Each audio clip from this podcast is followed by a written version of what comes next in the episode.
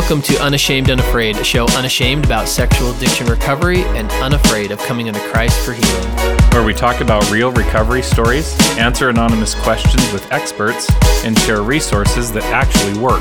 I'm your host, Steve. And I'm your co host, James, and we are unashamed, unafraid.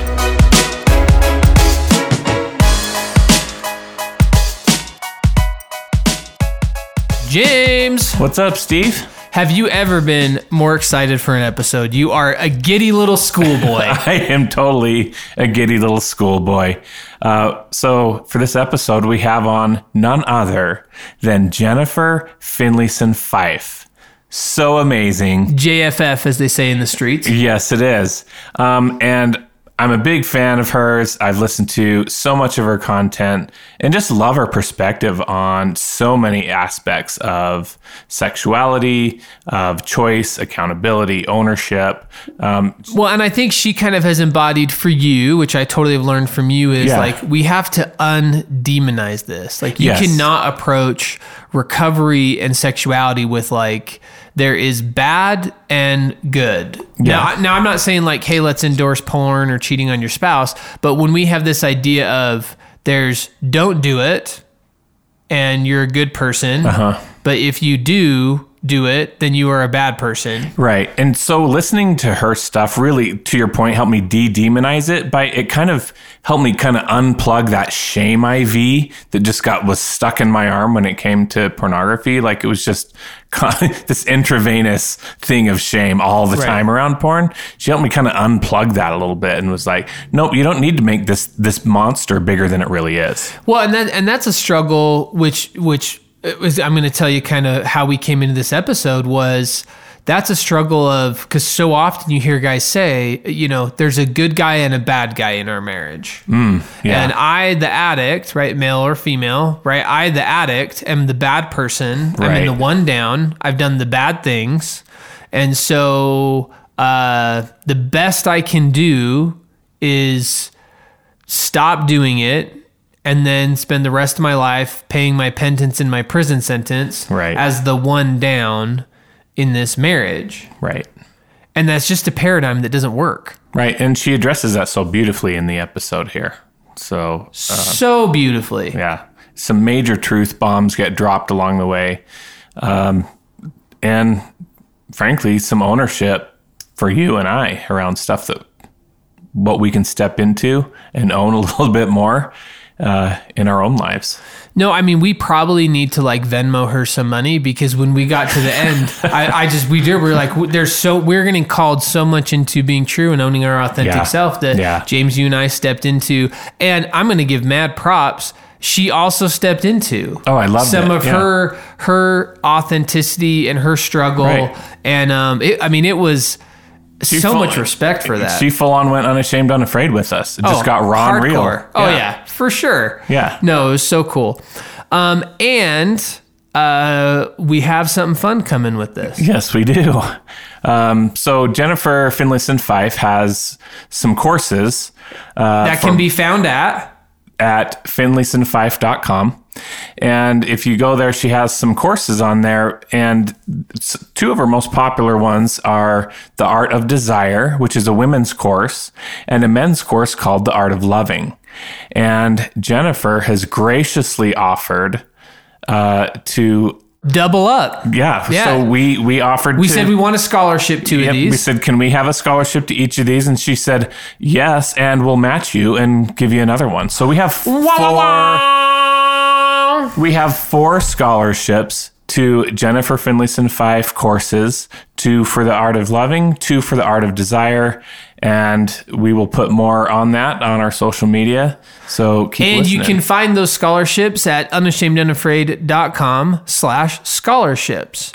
And if you are in the mindset of knowing that you want to give back, we are a nonprofit 501c3 in which you can donate unashamedunafraid.com slash donate, get bonus content, some cool things, and that is how we pay for those scholarships. No one gets paid. Poor Jason edits all this audio for free, and all of us on the team do this for free. So we can fund more scholarships. So if you'd like to become an outsider who are bold, accepted, and unashamed, we invite you to go there. Follow us at social media at unashamed unafraid. give us five stars on iTunes. That's how the world finds us, and we'll be able to find this episode and the hope that is in it.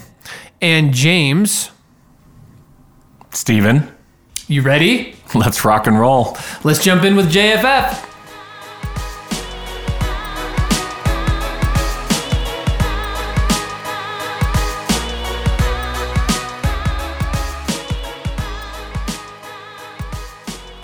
Jennifer, is this real life? Is this real life? We're here. Can you believe this, James? It's kind of a miracle, really. I'm a little bit starstruck, frankly. Um, big fan of yours, a lot of years listening to your podcasts. Um, it's uh, made a, made a big difference, not only in my life, and but in the lives of some of my closest friends as well. So, thank you for the work that you do and uh, for the difference that you're making in the world. Thank So, you. so we always like to let everyone introduce themselves. Um, so because we find people are better at doing that than us totally butchering their work and what they've done.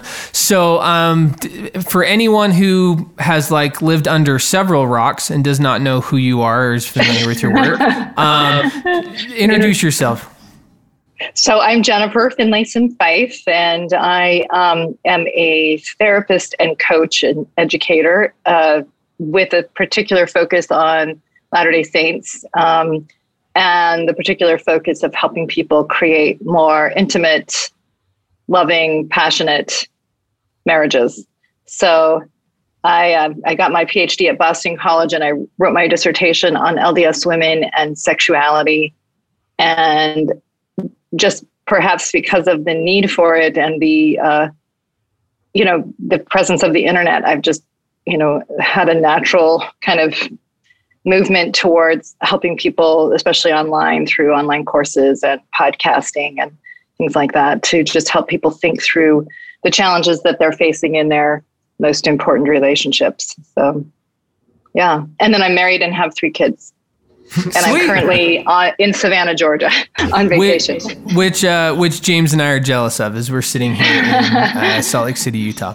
So, um, so cool. Um, so, uh, look down, right description page where to uh, find all of Jennifer's work and programs and all of that. But so we're really excited to have you here for this one because this is a conversation we've had a lot. Um, and so, as right people who have done some things in their marriage that are very uh, disparaging so i'll just speak from the eye right so uh, prostitution a big part of my story stealing money from the family business um, been through church discipline a couple of times uh, so definitely want to own like i've done some messed up stuff as far as talking to the intimacy of our marriage and relationship like I have, I, I describe it when I share my story. Like I didn't like push over a fence. I like dropped a nuclear bomb. Like right? Yeah. Um, with Kayla. And so, um, but we see a lot as people enter recovery that it's hard. And I know my circumstance is not the only circumstance that fits this, but where something happens in the relationship. So for a lot of our audience, it's a- acting out in some sexual behavior,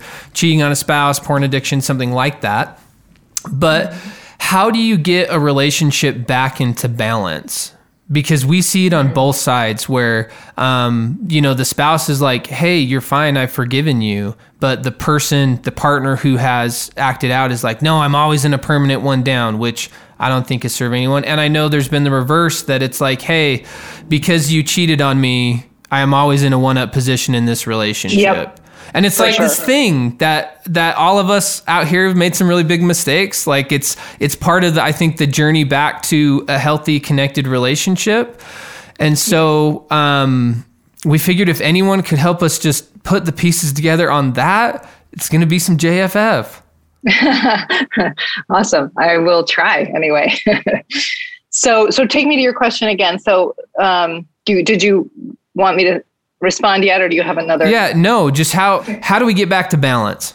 Well, you know, a lot of times people think about it as if there's been a breach in the marriage or something deeply disruptive, like an affair or uh, an infidelity, a, a deception or dishonesty. That there's some desire to kind of go back to what you had. And you can't ever really go back. I mean, because there's been a change in the relationship. And I would see it also in some ways as an exposure. And that is not to say that, you know, you had to make the choices you made, but the limitations that exist in people often don't become evident to us until we start living our lives and making choices. And our mistakes expose our liabilities, they expose where we're blind to ourselves or to other people. And so when you are confronting a choice that you've made, it's really what is, how does the couple make meaning of that? And do they use that to grow into stronger, better people, more capable of trust, more capable of love, more capable of intimacy? So it's extremely disruptive to one sense of self, to one sense of one's partner, to what the marriage is, because it exposes something you hadn't seen or didn't want to see. And so it's it's really unsettling, of course.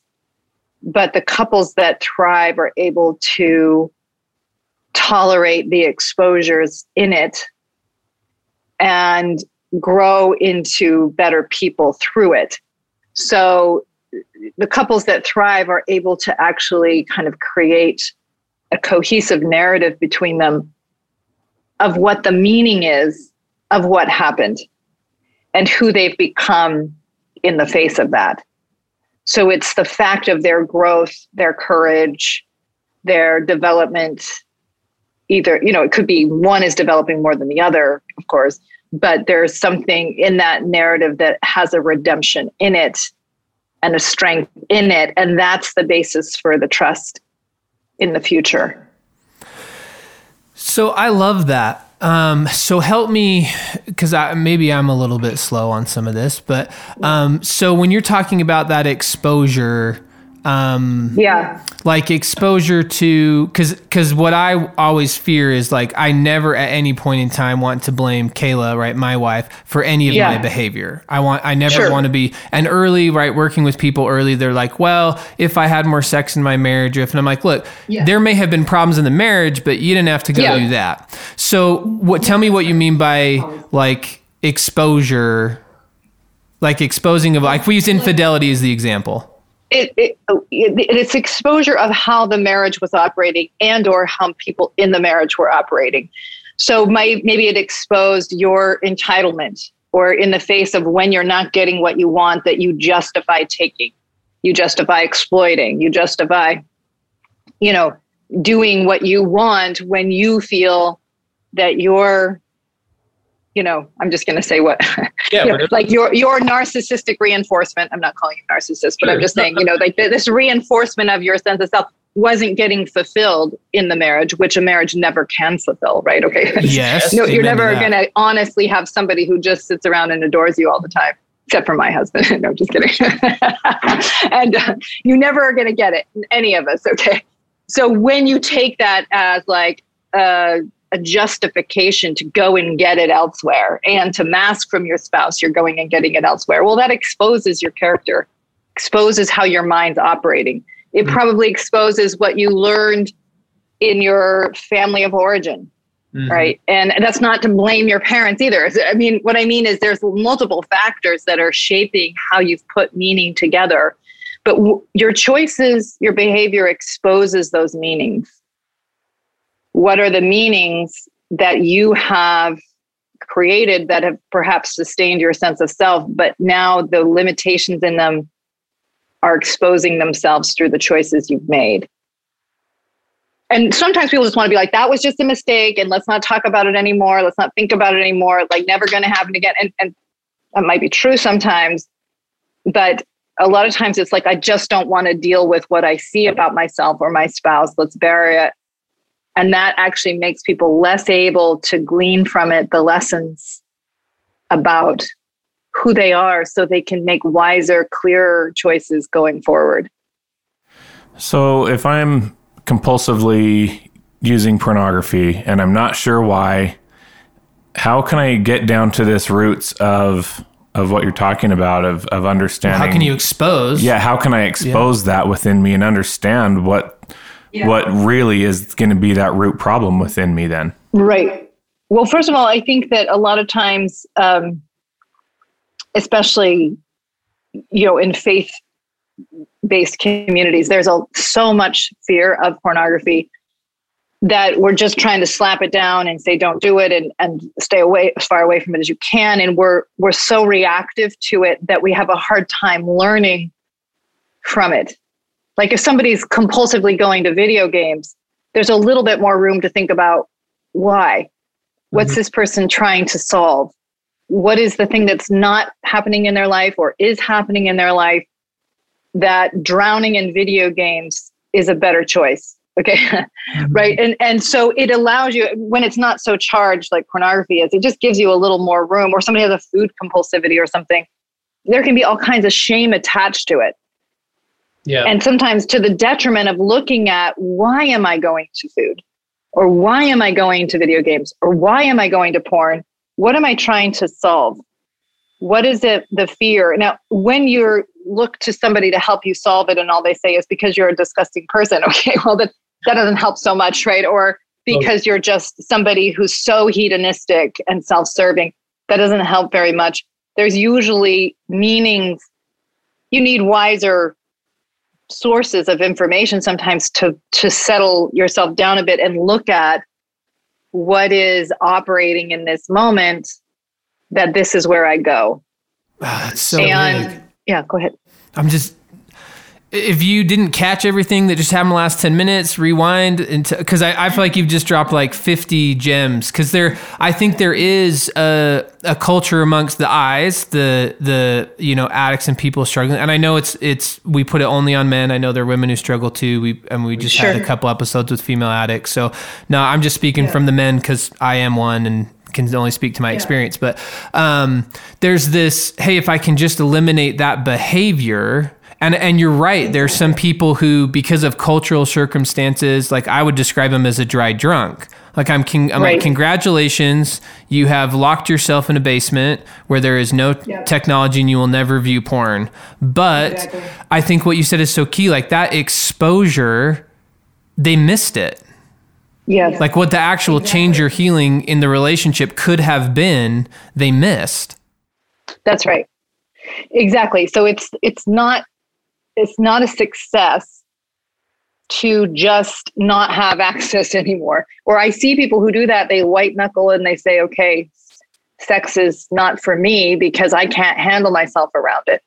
Mm. But then they're they have not made them they haven't grown into somebody who's free internally and who's capable of loving through their sexuality, who's capable of an intimate partnership.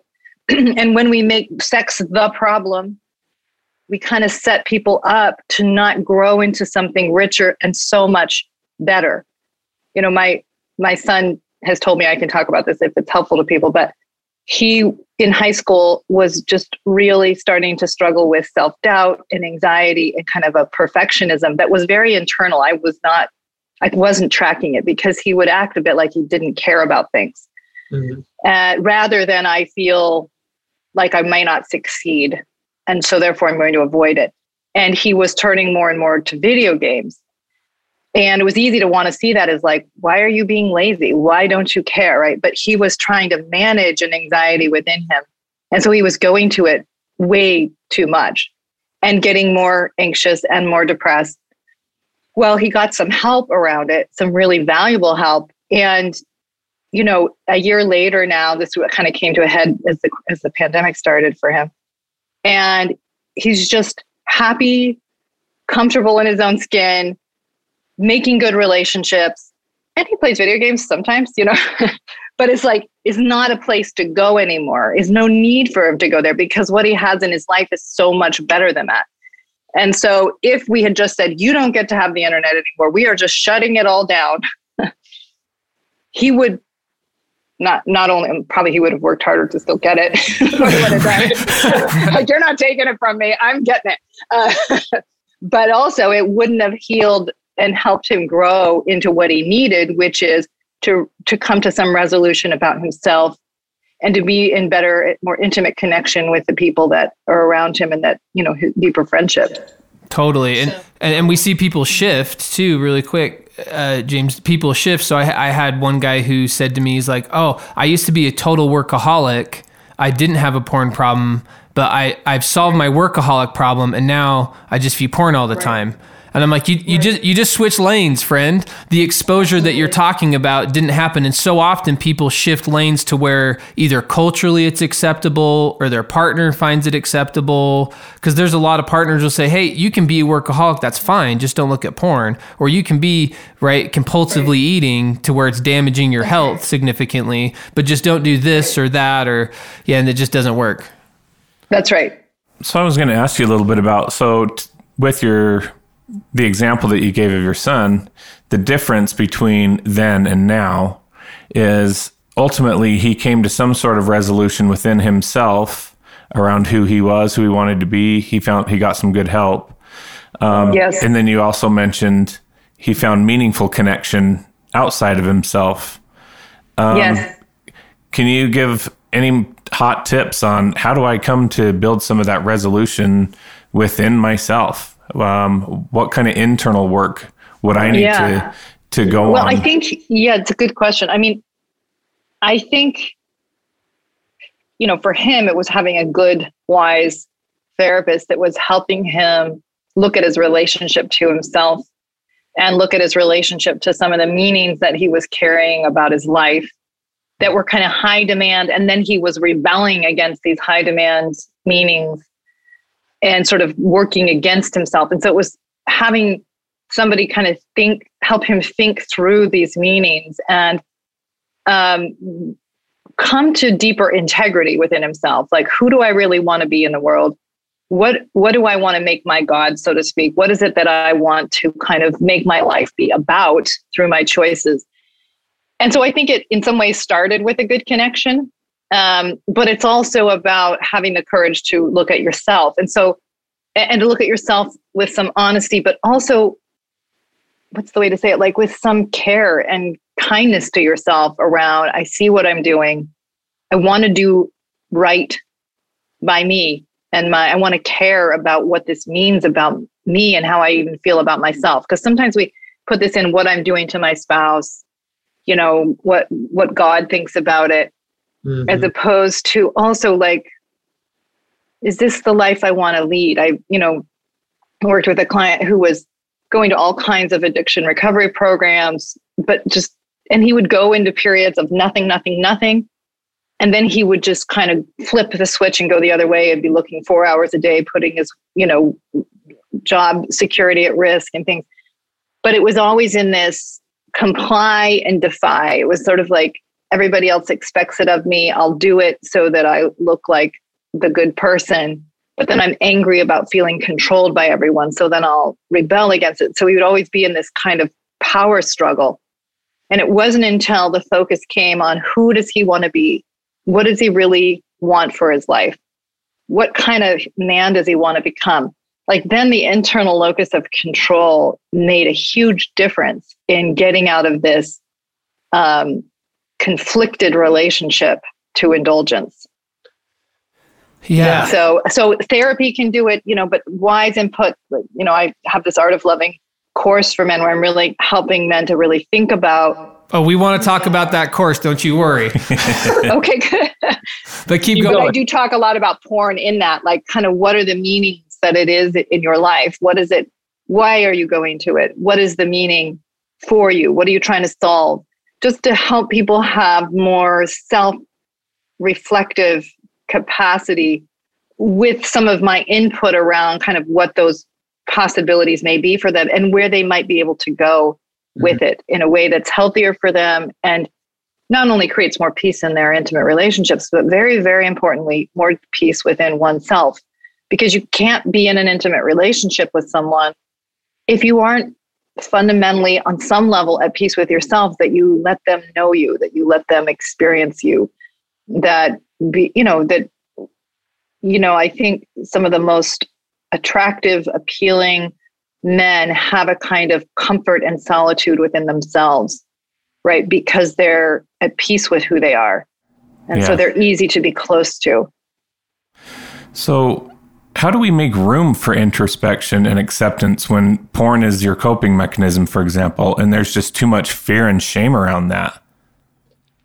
Well, you you have to yes. I mean that's part of the problem, and that's that's one thing that I do in the course is I'm trying to just say let's let's just step back for just a minute and just take a look at it, and let's look at why is it appealing and and what's normal about that and and completely legit about that okay right. and um, you know for example when i was a kid 11 years old or something my dad had a book on the top shelf of his office um, bookshelf called The Naked Communist. Okay. And it was a political book. I didn't know that, but I like scale. I took my life in my hands to see if there were any naked pictures in there. so that just means I was normal. Okay, I mean, maybe some people listening will be like, "No, that means you're clearly a pervert." I I take that as yeah. I had a natural a curiosity about sexuality. Eh, now I felt you know, like I didn't want my parents to know I'm climbing there to see what there's, and there were no pictures of naked communists inside, just words. But, you know, that's, but, you know, a lot of times if we can just step back a minute and say, this is not a corrupt part of you. This is a natural and, and, and human part of you that you're drawn to sexuality.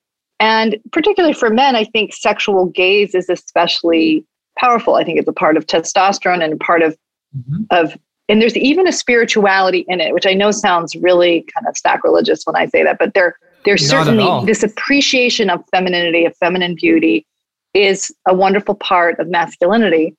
And i'm not saying that that means looking at porn four hours a day is good for anybody um, but there is an element of it that is good and right and and um, contributes to the good life. So to just kind of normalize what's happening but then seeing when it becomes corrupt in the sense that it's working against you, it's working against what you want to create in your life, you know, you just have to. I mean, what uh, the question's a good one because if you've only heard these shaming messages, it's really unhelpful. And it, and that's a lot of times when people hear me say that, they think I'm promote that I now am in favor of pornography, and it's that's not it. Like, can we see what's happening enough that we can get in the driver's seat? Totally. It's a lot yeah, it's a lot like with food. You know, I think there's a lot of parallels between um, sexual compulsivity and food compulsivity. Women tend to have more food related um, struggles, and men more sexuality related struggles around the compulsivity, is what I mean, anyway. Mm-hmm. And they're both like of the body. They're both about creating moderation. They're about managing the issues of pleasure and self respect. So you can't just swear them off. You can't just say, I, you know, I'm just turning, well, a lot of people try to turn off sexuality or turn off food, but it doesn't go well. And so, you know, it's easier sometimes when I talk to people about this idea that if you just grew up in an environment where just the fact that you like sweets or that you want cake or something makes you a, dis, a, a deformed or, or in some way defective person, that is not going to increase your ability to make wise choices around that pleasure. That only makes you go into either full anorexia or repression or you know bulimia at, or you know indulgence sexual indulgence so this this messaging interferes with a process of discerning how do i integrate this pleasure and joy in my life in a way that blesses my life that makes it richer you have to come to wise moderation. And by moderation, I don't mean neutral and boring. I mean like it's integrated. Balance. Yeah, harmony. Yeah, a balance exactly in your life around these pleasures if you're really going to have joy. And so it is a spiritual process. So I some ways what I'm trying to say is normalizing it doesn't mean you're broken. It means there's a process that you can engage in to get more anchored into your integrity and your and your self respect, you can create a relationship to the pleasures in life that make your life richer, stronger, and better. Yeah. And I, I, it was interesting because when you talked about that gaze, right? And I think, like you say, I think maybe people listening would move right past that and be like, did she say she's pro porn? Like, no, but, but so I've been thinking a lot like doing some more meditation and stuff, we talk about, you know, if you go a little Eastern yin yang, right? Masculine, feminine energy, which yeah. is not gender related. They yeah. just use those words. Right. That part of the masculine energy is to just witness, to be still, to just and so that gaze right the power of of gaze and eye contact and seeing someone in in a in a, in a slow I like I see you, James. Like I right we're although obviously this is a podcast, like I see you, Jennifer, and just just to see yeah. you as you talk and to witness you, that that creates a different level of intimacy in our conversation than if you and I were just on the phone. And so I, I think that's so powerful. The the shifting of that it's the per, whole perspective shift right and because oftentimes it, like you say it's about um, behavior, right? Like, can we get this you to do the right behavior? Because if you do, which that's not all bad, it just I understand yeah. the end game is if people are doing good behavior, they'll be happy and live good lives, and yeah. you know. But the how is it really messes with the how in there, and so the question I had with this exposure is so if I if I'm listening right and, and I'm hearing you right now and I'm like oh like this is what this is all about. And I'm struggling with you know grandiosity narcissism where like I'm I'm in my I, exposure. How do I how do I bring my partner into my process of hey, I've got exposure going on because I thought it was interesting when you said, right, we comply and then defy. So I was saying for my friend Magic Mark um, that the uh, there's no such thing as resistance, just lack of safety. Hmm. I have to think about what that means. Okay, there's no such yeah. thing as resistance. So I'm not resistant. I'm, I, the only reason I'm is because I'm not safe. So I think about it right when I have clients come in and they don't want to share their whole story with me. They don't want to say all the things. It's like, well, because it's not safe enough. But once it gets safe yeah. enough, they'll say all the things. And and one of the greatest ways to not be safe is compliance, right? Like if I just say, okay, well, whatever you want me to do, Jennifer, I'll do that. Then that's a way for yeah, me to stay safe because just I'll just do whatever you're telling me to do. But then to your point, it's going to come out sideways with me later, yeah. between us, whatever. And so if I'm worried about that safety, because if I go tell my spouse, hey, I've got this exposure that um, I'm a total tool about some of my stuff because there's a part of that that's just real. Anyone struggling with compulsive yeah. behavior, like totally to your point, using yeah. me as an example, there was a part of me that's like, I will just control and force to get my needs met and I won't care about anyone else. As I was acting out, there's totally a huge part of that that I'm like, nope, other people don't have feelings and I don't care because it's about yep. me. And so how do I how do I bring that to a spouse or a partner who has been damaged by that how do I keep the safety and do the exposure yeah. like all well, at the same time? What, yeah. So first of all, I would say there's nothing that makes your spouse safer than your honesty. Ooh, that's real. That's the truth. Yep. If you don't know, now you know. yeah, because that may not make them like you. It may not make them trust you. Okay, because you're de- you're saying I'm not trustworthy. Mm-hmm. right? That's what a lot of us would say if we're being really honest is I am not trustworthy. Trusting me is a bad idea at this point. Mm-hmm. I, I, want to become a trustworthy person, but you, you, I don't have that now. That is horrible as that feels and unsafe as it feels. It's actually the safest moment in the marriage so far. Mm-hmm. Right? If it if that's been something that has been being hidden, because oftentimes in, in marriages there's a kind of a collusion in okay, trust the untrustworthy if you're the spouse that wants to trust the person who's dishonest, let's just put it in the gender typical frame right now around this issue of just like, well, I'm just going to turn a blind eye because I want so much to trust my husband. That's fundamentally unsafe and it's unwise uh, because you're pre- you're you're in a, a collusive pretense, and that keeps both people from growing. Mm-hmm. You know, I often think about the work I do is I'm more of a surgeon than I am a nurse, which is okay. It's like the marriage is dysmorphic. There's been too much dishonesty in it and collusion and dishonesty. And I, I can say more what I mean by collusion. Mm-hmm. So it's growing in these dysmorphic ways and it's it's unhealthy. It it's limiting what it can do because you know the hips aren't aligned and so it can't walk and climb mountains so i come in and i like with honesty like break the bones and it oh. hurts and it feels like i have no anesthesia either for this process and it hurts. and it does hurt because then you're sort of facing like this is something i've not, not wanted to see or i've been able to be blind to not not willfully or out of some you know but more just like i've been able to kind of hide from something but it's been hurting me. And so when there's more honesty, then there's a chance to grow in the right way, to grow in stronger ways. So you don't want to manage. Sometimes we confuse this, the word safety with feeling safe. Mm-hmm. And I think that's the wrong idea because if you're waiting to feel safe in life, you'll wait a very, very long time. Yes. because to live is to kind of tolerate risk and uncertainty. And, and so and, I, and I would say the, the more risk you, you can take in, the more you can grow, the more you can live. Yes, exactly. The more you can thrive. And, and then the safer you ultimately get because the roadmap you're operating with is an accurate one. So if you want to be safe, you want to know where the potholes are. you want to know where the dangerous parts of town are. And, and if you stay blind, then you know I'm walking around a new town here, so you know you get your your map and you're kind of knowing where where are good places to go. The more accurate, the more helpful for living a good life. But when we're afraid to know things about ourselves, about our partner, about life, and we're like, I want this to be Disneyland. I don't care where I am. I want it to be what I want it to be. You know, we can do that instinctively without even knowing we're we're lying to ourselves.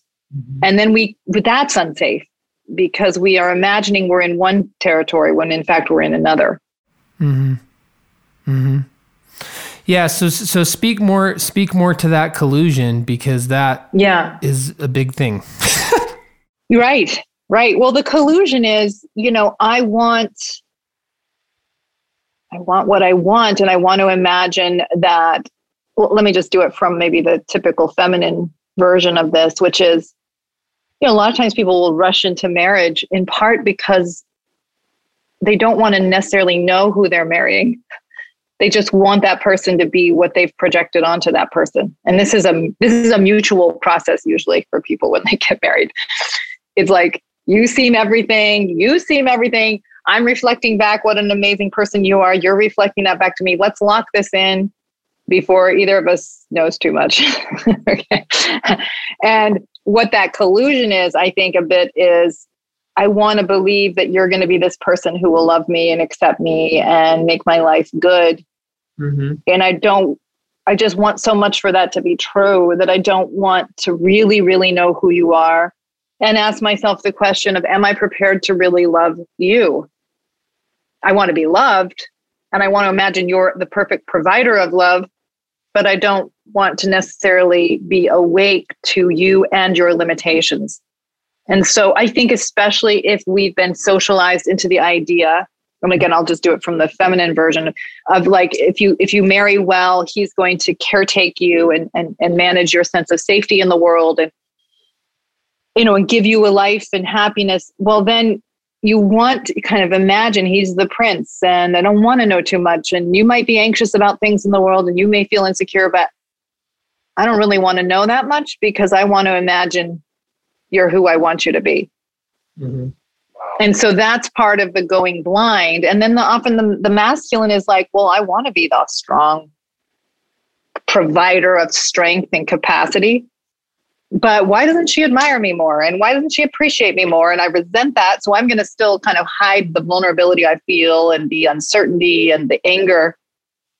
But I'll keep giving her a picture that I think she wants but I resent in some ways the way I feel used in this way, and so I can go and justify other things for myself. Right, because right. the picture's that's, not that's real. The collusion. Go ahead. Yeah. Well, just the picture's not real, and so you're that's right. You're there's a picture painted there that is not what a human being looks like or is, mm-hmm. and so if I'm the other partner attempting to fit that picture, that is not real. I mean, I remember I was in a in a in a group with Miss Courtney who we had on a couple podcasts ago, and I remember she looked at me and she's like, "I am so sad for you that you thought perfection was real." Like that you got taught yeah. that that Prince image was something that you should chase, Stephen, and it just I mean it blew me up because, you know, if I was if I was being honest in that moment, I based my whole life on that that that if I'm Prince enough, and yeah, so there's this dance I think Ah, you said that so beautifully. Yeah, and, and exactly. And we, you know, I don't blame us for wanting Disneyland. I don't blame us for wanting a world free of suffering and limitation. I mean, it, it's certainly natural to want it and to imagine, you know, we can have it. and I can't, I'm not here to say that you can't have a life that has a lot of joy in it and a lot of strength in it and a lot of rich meaning. But the path is not perfectionism. That's a denial of what the human experience really is. Mm, say Honesty, that again. Yeah. That, that, that the perfectionism is to deny what the human experience really is. Perfectionism, in my opinion, is anti spiritual. Yeah. Just mic drops. Yeah, just mic just, drops. Just bombs. Yep. If you don't know, now you know. Rewind that. Three minutes. You're welcome. Yep. So, yeah. uh, Jennifer, I know that I'm switching gears just slightly on this, but you had brought up um, the the the integration um, that yes. needs to happen, um, and I know that that is part of your um, the art of loving course that you're that you're doing right now. Yes. Um, and I had a friend, um, a couple of friends, take that course and and found that that part of the course was really um, an eye opener for them. Can you just give us expand on that just a little bit more about? Sure. Because you touched on it. Yeah. Can you just open up on well, that a little more? I mean, I, I think the sort of the, the overarching way that I think about this is that I also have a how to talk to your kids about sex course that the goal is to help your kids have sexual integrity. And what I mean by that is how to um, basically integrate your God given sexuality. Right. So a lot of us have this idea like, well, to be good, you have to be at arm's length with your sexuality, as opposed to sexuality is a gift. It's it's a beautiful part of being human. And can I but it's a vulnerable part of being human. And I think when we're young, we think of it as either, you know, either you're good and dutiful or you're bad and, and have pleasure. I mean, I think that's kind of an early interpretation interpretation of sexuality and pleasure and goodness. So to be strong, you you can't be a house divided. You have to basically be able to accept that sexuality is part of being human. It it is a part of like rejecting the perfectionism frame is to integrate sexuality. Is to say to be human is to be sentient, alive, uh, imperfect, flawed, you know, and also have this strange thing of sexuality.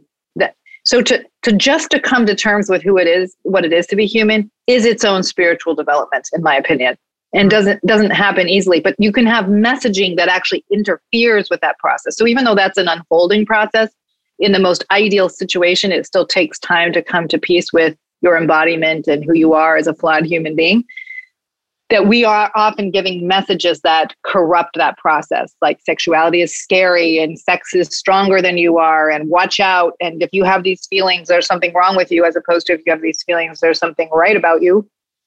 Um, and so the the goal of this course is how do you come to terms with accepting this part of your embodiment but part of what facilitates that integration is also living up to your highest values around it. And I don't mean this in a perfectionistic way. I mean this in how do I relate to my sexuality in a way that creates joy and goodness in my life and joy and goodness in the lives of people that I care about. Right? So what does it mean about how I relate to this? Similar to food. How do I relate to pleasure in food or how do I relate to the sensuality of food in a way that creates joy and strength in my life? Because then it gets it off of I can't, I shouldn't, and more like, what am I aiming for? I want to be in a healthy relationship to, let's say, food, uh, to, to my body. I want to, I want to nourish it. I also want to have pleasure. I want to do that in a way that, that makes me a stronger, happier person, not in a way that undermines my peace with myself. So so the living up to your higher values is what is it that i'm shooting towards and with sexuality, it's like if I want to be capable of loving through my sexuality, and I want to be capable of a deep, rich relationship, how am I? Is what I'm choosing right now getting me closer to that goal or farther from that goal? Mm-hmm. So it doesn't keep get into this sort of struggle. I shouldn't touch myself. I shouldn't think this. I shouldn't feel that. More like, okay, what is it that I want? And is this facilitating me arriving there or not? Yeah.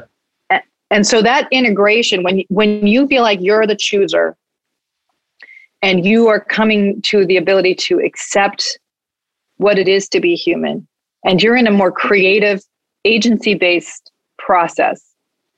Well, you're not in power struggles with yourself and with these messages. You're more, you're, you've got all the wheels pointing in the right direction then. And then you're more like, okay, is this really what I want? And if I don't want that for myself, what do I want? So when you when you feel like it's within you, this is what happened for my son. Like, do I really want a life where I'm in the basement on video games? Okay, like, and no, I don't. But that means I have to face things that feel scary for me. I have to confront my perfectionism. I have to kind of tolerate letting myself be human and letting myself be exposed to myself, even as flawed. You know, so it's like, but I would rather do that than do this other thing to myself. And so, you know, it's like once he kind of got it from rebelling against being pressured, you know, and more into who do I want to be, that's when everything came together for him. Yeah. Yeah. No, that's, that's so, that's it. Like, I don't know how else to say it than just like, that that's the you know because I believe all truth kind of fits together wherever you find it, and I'm like that's that's pretty pure, unadulterated. If you're listening, so hold on to that. Uh, so how do I like if if I'm day one? So I'm thinking of myself, you know, seven years ago, six years ago, and if I'm shifting my mindset on my, you know, unwanted sexual behavior, whatever it is you know the the mm-hmm. the bad things that I've done or the misaligned things, and yeah. I'm, I'm, trying to bounce between how everyone talks about it and how we've defined right now how we should talk about it. so so catching everyone, but so that stuff. Um, how do I start the conversation with my partner, right? So how do I say to right my Christian wife, hey, I totally believe in like this stuff I've done cheating on you is wrong and there's this exposure, self accept. There's this growth that I want to be a part of. How how do I have that conversation if I'm early in this process with my partner? So I, I would say it's you don't you don't want to be insensitive to your partner, of course. Okay, you don't want to use truth as a weapon. Some people do that, right? Mm-hmm. So you mm-hmm. want to be clear about what you're in fact doing. But again, one of the kindest things you can do to facilitate your spouse's safety is just start showing them who you are at this point in time. Mm-hmm. And that is a kind of intimacy that doesn't feel good to either person, but it is intimate. Mm-hmm. You know, in fact, when I see people start trusting their spouse, is it's strange because it's often when the darkest thing has just been revealed, mm-hmm. and you see like the the spouse starts to settle down because she's like, and her respect for her husband goes up because she starts to see like he's courageous. He's not screwing around anymore. He's going to be straight with me. And even though I don't necessarily like what he's saying, it's like the paradox like, I can't believe what you're saying. And I'm so relieved you're saying it. and a lot of times people are in that paradox like I want to get away from you and yet I also feel more compelled and hopeful in a way that I haven't before. Because well, something more honest is emerging. Don't you think that there's part of that that they knew there was dishonesty? Because so often we hear from partners like, I knew I was doing the Disneyland Prince thing and I knew it wasn't all real. The collusion part, they kind of know. That's right? right. That's right. Exactly. So it's also like, I'm not crazy because sometimes they know, but then they're like, they want to believe that they're wrong. And so they kind of are like, okay, I'm just one of those anxious, paranoid types. And, and they kind of feel crazy, but they kind of prefer crazy to really dealing with what's in front of them. When what's in front of them emerges, there's a kind of anger like, how come you've been lying to me? But a relief about I can track reality and a relief that this person seems to be taking himself on when I see people start to self confront, they're not worried so much at that point about whether or not they're, I mean, they may care about the impact on their spouse, but they're not trying to manage the view of themselves in their spouse's eyes.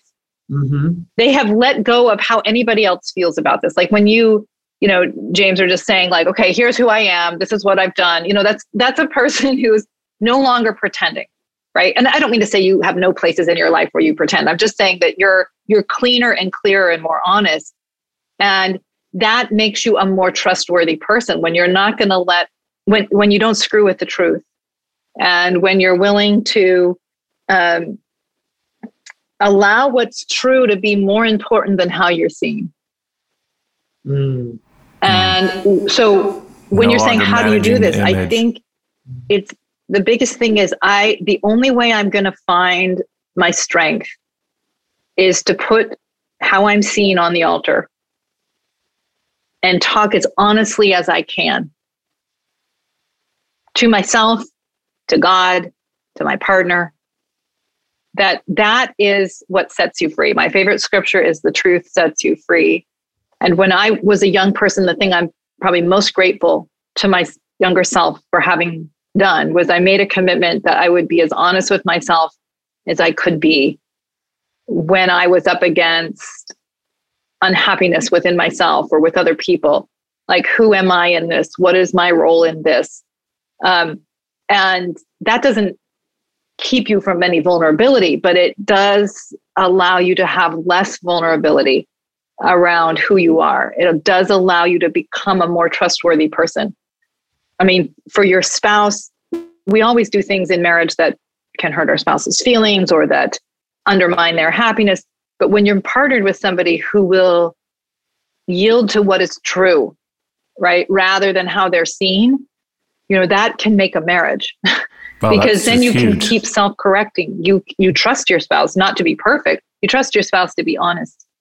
Well, and you trust yourself as a person. It's just deeply accountable, deeply accountable in in the choices that you're going to make and why you made them. That's huge. There's no you don't move to shame and blame anymore. You're just Yes. owning. You're just owning yourself Exactly. and your thoughts and your actions. Totally. And I've, I've often shared with men who have not disclosed, right, the truth about what's going on with them. I'm like, look, there's a real simple difference. When you go home and your wife says, Hey, I love you, or you have some a sexual experience, or eating dinner together, or whatever level of intimacy, you will always have the question and the shame if she knew, would she really? And I said, Look, That's right. between me and you is I may go home and she may still be pissed, or something might still be off, but at least I know when she says, Hey, I love you, or let's be intimate, or do dinner together, or whatever, that is, a, I can take that in because I know Yep. she knows the whole thing. And Definitely. so, uh, And so much of being able to receive love from others, I mean, paradoxically, is to feel lovable. And I don't mean perfect or without flaw, or that it isn't a gift that someone loves you, because they certainly don't have to love you. Right. But to say, like, I don't think they're making it on false, you know, assumptions. Mhm. And they do know who I am and they still love me. It makes it all the more precious, but also receivable. Mhm. So if if I'm the partner in the collusion side of this, that I've tried to create Disneyland and I've tried to, you know, have my partner fit that prince or princess role and I'm on that side of it, that I'm saying I don't have some big skeleton in the closet that I need to disclose, but I want this to now enter my marriage. So switching seats to that partner, how would you approach that conversation with someone who's you know your gut is telling you, or they may have partially disclosed and gaslighted and a whole bunch of stuff. I think what You know, I how do I enter would that? say is so again you're you're entering into a very honest conversation. It's not like I know and I'm going to, you know, take you down. It's like I'm going to be unflinchingly honest. I don't trust you. I don't know the contours of that distrust because I feel like you keep so much of who you are from me. Mm. But one thing I can't get away from is that I do not trust you. And I keep thinking I should pretend like I do for myself, for you. But I can't keep living dishonestly like this. Here's the truth I don't trust you. Can you help me understand why I don't? Mm. Mm. That's just straight down to the heart of it, right? Dude, as someone who, to be honest, Jennifer, as someone who is, is like fierce honesty has been a track of mine for several years of even the like the little things, you know. Um, I feel like this call to like double down on like my truth and honesty. Like I know I don't have some giant skeleton in the closet anymore, but as we've been talking about this, and and the reason I'm saying this is the the free that you're talking about. Like I, I have a lot of, of freedom from my sexual addiction that people are are in process working on no judgment whatever. But e even even with that piece that elephant in the room that big thing not in in my marriage anymore in my life i mean you can read Yeah. my story on the internet everywhere. Yeah. um i still like i feel this deep calling to what you're saying. And what that tells me is like there's a truth and a beauty here that i hope everyone listening is seeing.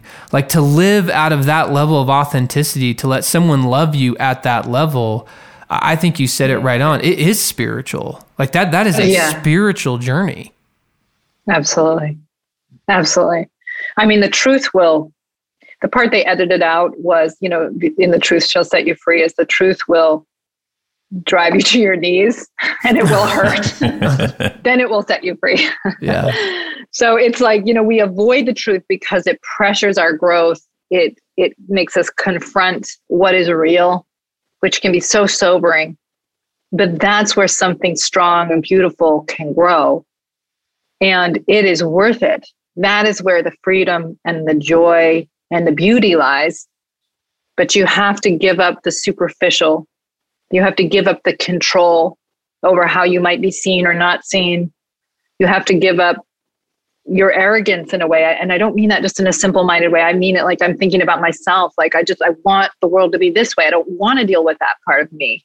Yeah. And so, but that's an act of faith to be willing to submit to what is true. And then you have fertile ground in which to create something better, more beautiful, more worthy, stronger.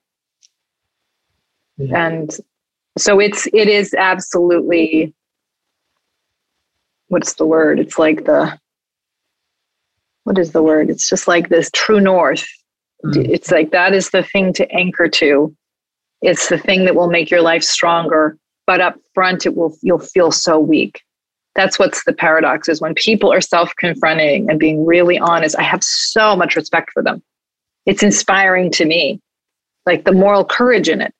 Mhm. At the same time that they're like, I am full of crap. You know? So they're like, I am so like they feel humbled to the core, and yet it's their most courageous, beautiful reality, uh, uh, and you know, just a place they can grow from. But that's what true strength is: is to be willing to submit to what's true. Yeah. Well, and and as you as you enter that life, the the other thing I think that got edited out in that scripture was ain't everybody to stay with you and and ain't everybody mm-hmm. want to go cuz I have found I That's have right. lost friends, I have had change in some family relationships. I have had things happen because not and it's not a hey, I'm I'm right or I'm better. I'm using air quotes. No. And No, it's right. it's that people at different times. I know earlier in my life, I had people. I had two sisters sitting at my wedding that knew I had stuff under the surface. And to your point, they didn't know the contours of what that was, but they're like, "Huh, I wonder how this is going to go for him." And I wasn't ready to see it. So no judgment on anyone, but a, a PS to that scripture is probably everyone's not going to stay with you because there are people as you step into that authenticity um, right to use our word unashamed Yeah. right as you Yeah. as you be unashamed or you know really go to that true north there are people who aren't ready to step out of their collusion so they're going to distance themselves from you because it's it, it's too overwhelming for them Absolutely. No question. Yeah, and that's the other scary part of it is I think people sometimes think if I do get more honest, if I do get stronger, like the the you know the woman asking that question, I don't trust you. I mean, there's enormous courage in that because first of all, my view of myself and this marriage is about to blow up. okay. Mhm. And there's no guarantee that my spouse is going to confront himself or become stronger or join me in creating something better. I mean, the chances have gone up if you're going to show that kind of moral courage and really stand up for it. But there is no guarantee.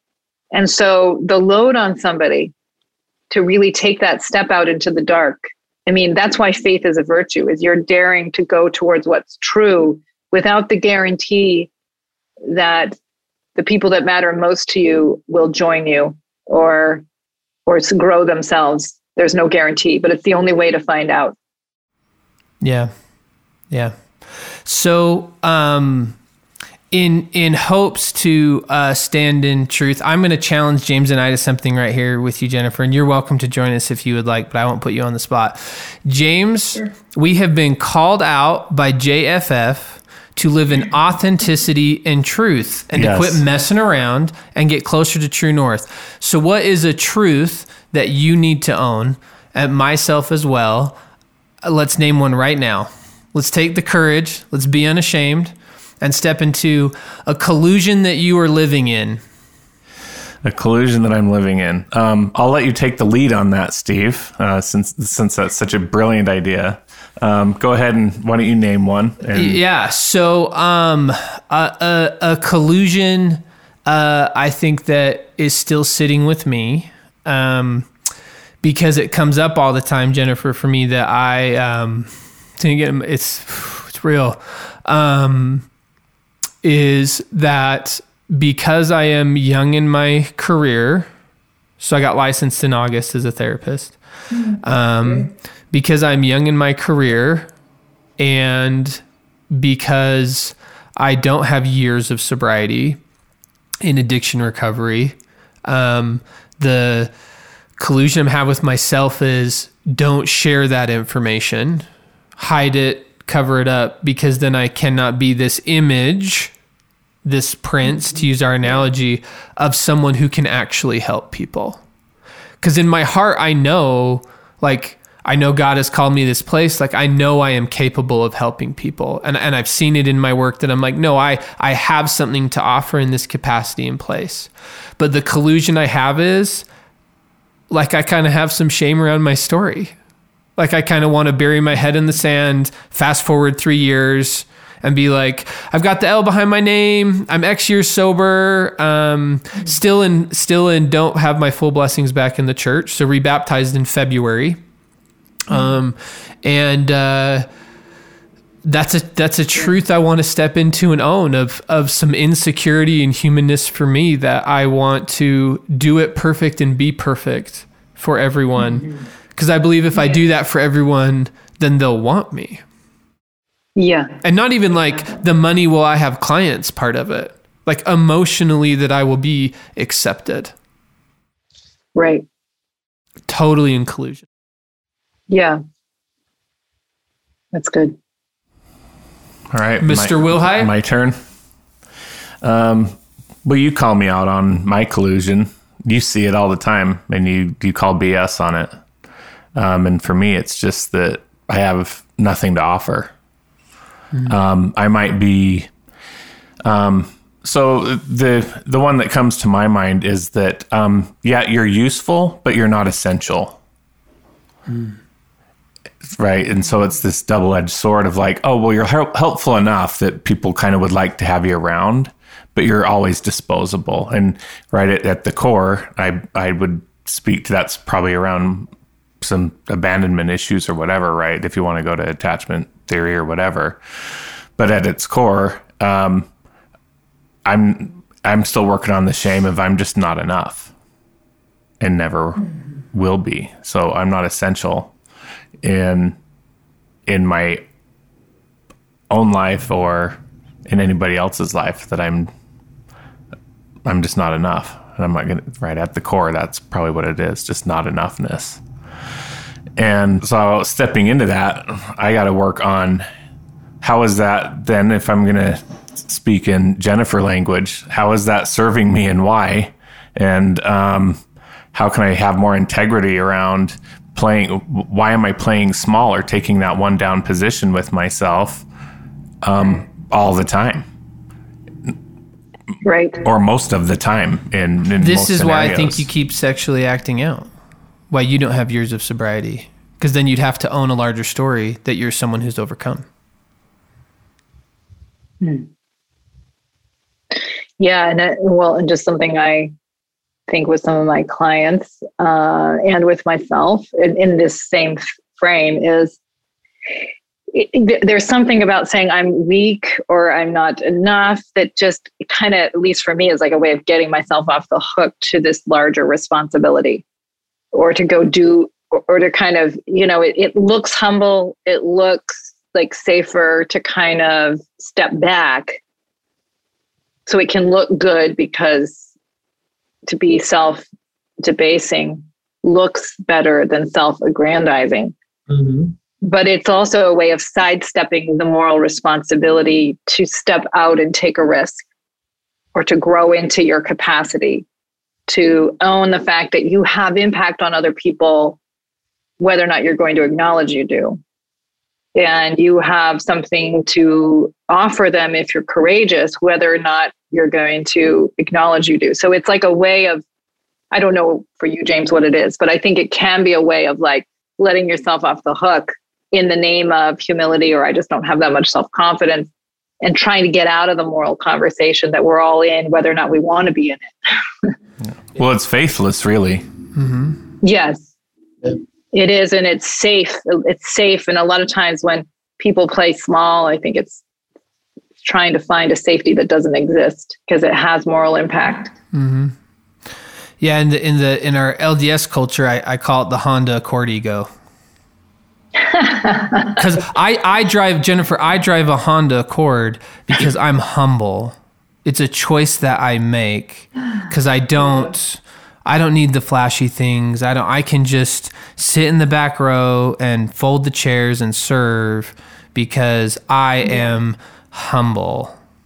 Yeah, yeah. They're, Which right. I'm like, that's as big of an ego as the guy who leverages himself to the hilt to buy a Benz. Like, it's an image. It's an image management. So, yeah, I think that what you're saying is I kind of have certain amount of my identity that I'm or of my flaws that I'm willing to put out there, but then maybe it gets static and there's a way in which it can become like its own story that steps away from what's true. And I don't mean to say that in a public position you have to always be revealing everything about yourself, but but you know, how much am I going back to this image as opposed to staying human and real and allowing myself to be knowable even to myself? I think that's just like a an ongoing challenge. Mhm. Um, I mean, let me see if I'm just thinking about what which self confrontation I want to talk about. well, let's give some prop. Let's give some props to to JFF being real on the spot. Yeah. well, we'll see what you think after I say it. Um, I'm just thinking about, well, last night my husband and I were having a conversation about, you know, it's, he was saying, I don't know if it's such a virtue in himself because I was just saying, you know, you've been an easy person for me to trust. We were just kind of reflecting back on on when we met and fell in love with each other and so on. And you know, I said, you're it's just been an easy person for me to be real with and an easy person for me to be honest with. And and that's true. He absolutely has been.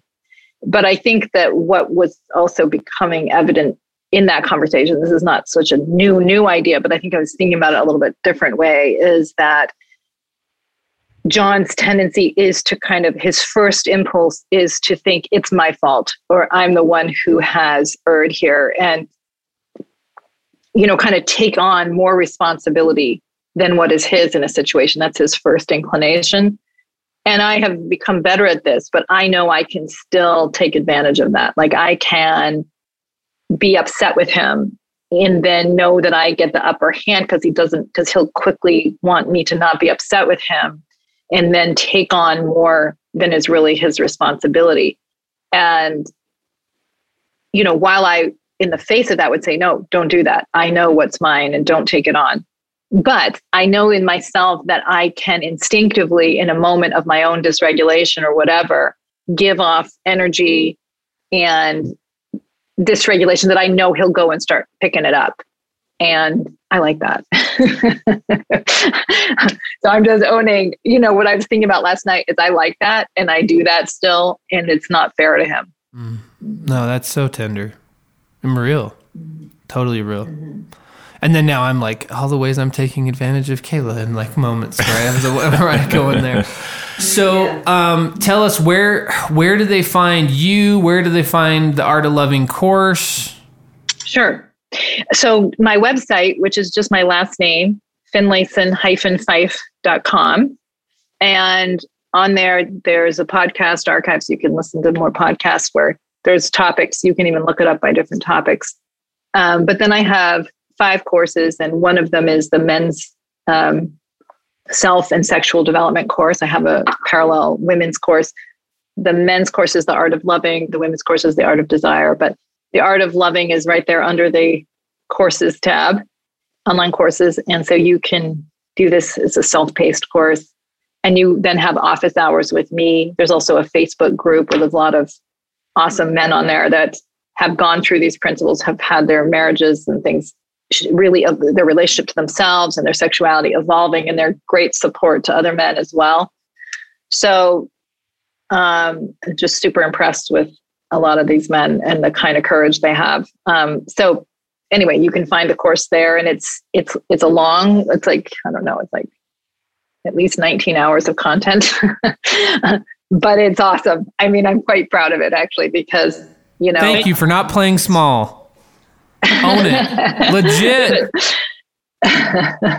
yeah, I think for a while I was like, well, how can a woman be talking to men about sexuality? But I love a man and I'm grateful for his sexuality. And male sex, masculine sexuality is such a wonderful thing and such a gift. And it, it can be anyway. And so I think, at least from my experience and my working with men, kind of what can I offer in terms of really thinking through who you are in relationship to yourself, to your integrity, to your partner, and to your sexuality, and how to make that more honest and more trustworthy, and also more of a source of strength and beauty in your life. Mm-hmm. Mm-hmm. Jennifer, this has been awesome. Thank you so much for uh, joining us and dropping just it was raining Huge nuggets truth of bombs. wisdom. truth bombs. So thank you so much for taking some of your time uh, to share it here with us. This has been an absolute pleasure. Thank you. My pleasure too. Really enjoyed it. So, if you have enjoyed listening, we always invite you to give us five stars on iTunes. That is how the world uh, finds us and decides whether or not we are worth listening to. Um, you're, if you're looking for scholarships, help um, for anything that you need in recovery, you can go to unashamedunafraid.com slash scholarships. If you would like to donate and become an outsider to the bonus content and all the things we're doing there and helping fund scholarships, as we are a nonprofit 501c3, um, you can go to unashamedunafraid.com slash donate and follow us on social at unashamedunafraid. And until we are with you next time, what I invite you to do with your unashamed is as James, I, and Jennifer have done here, to step into some real truth and some of your collusion and be unashamed.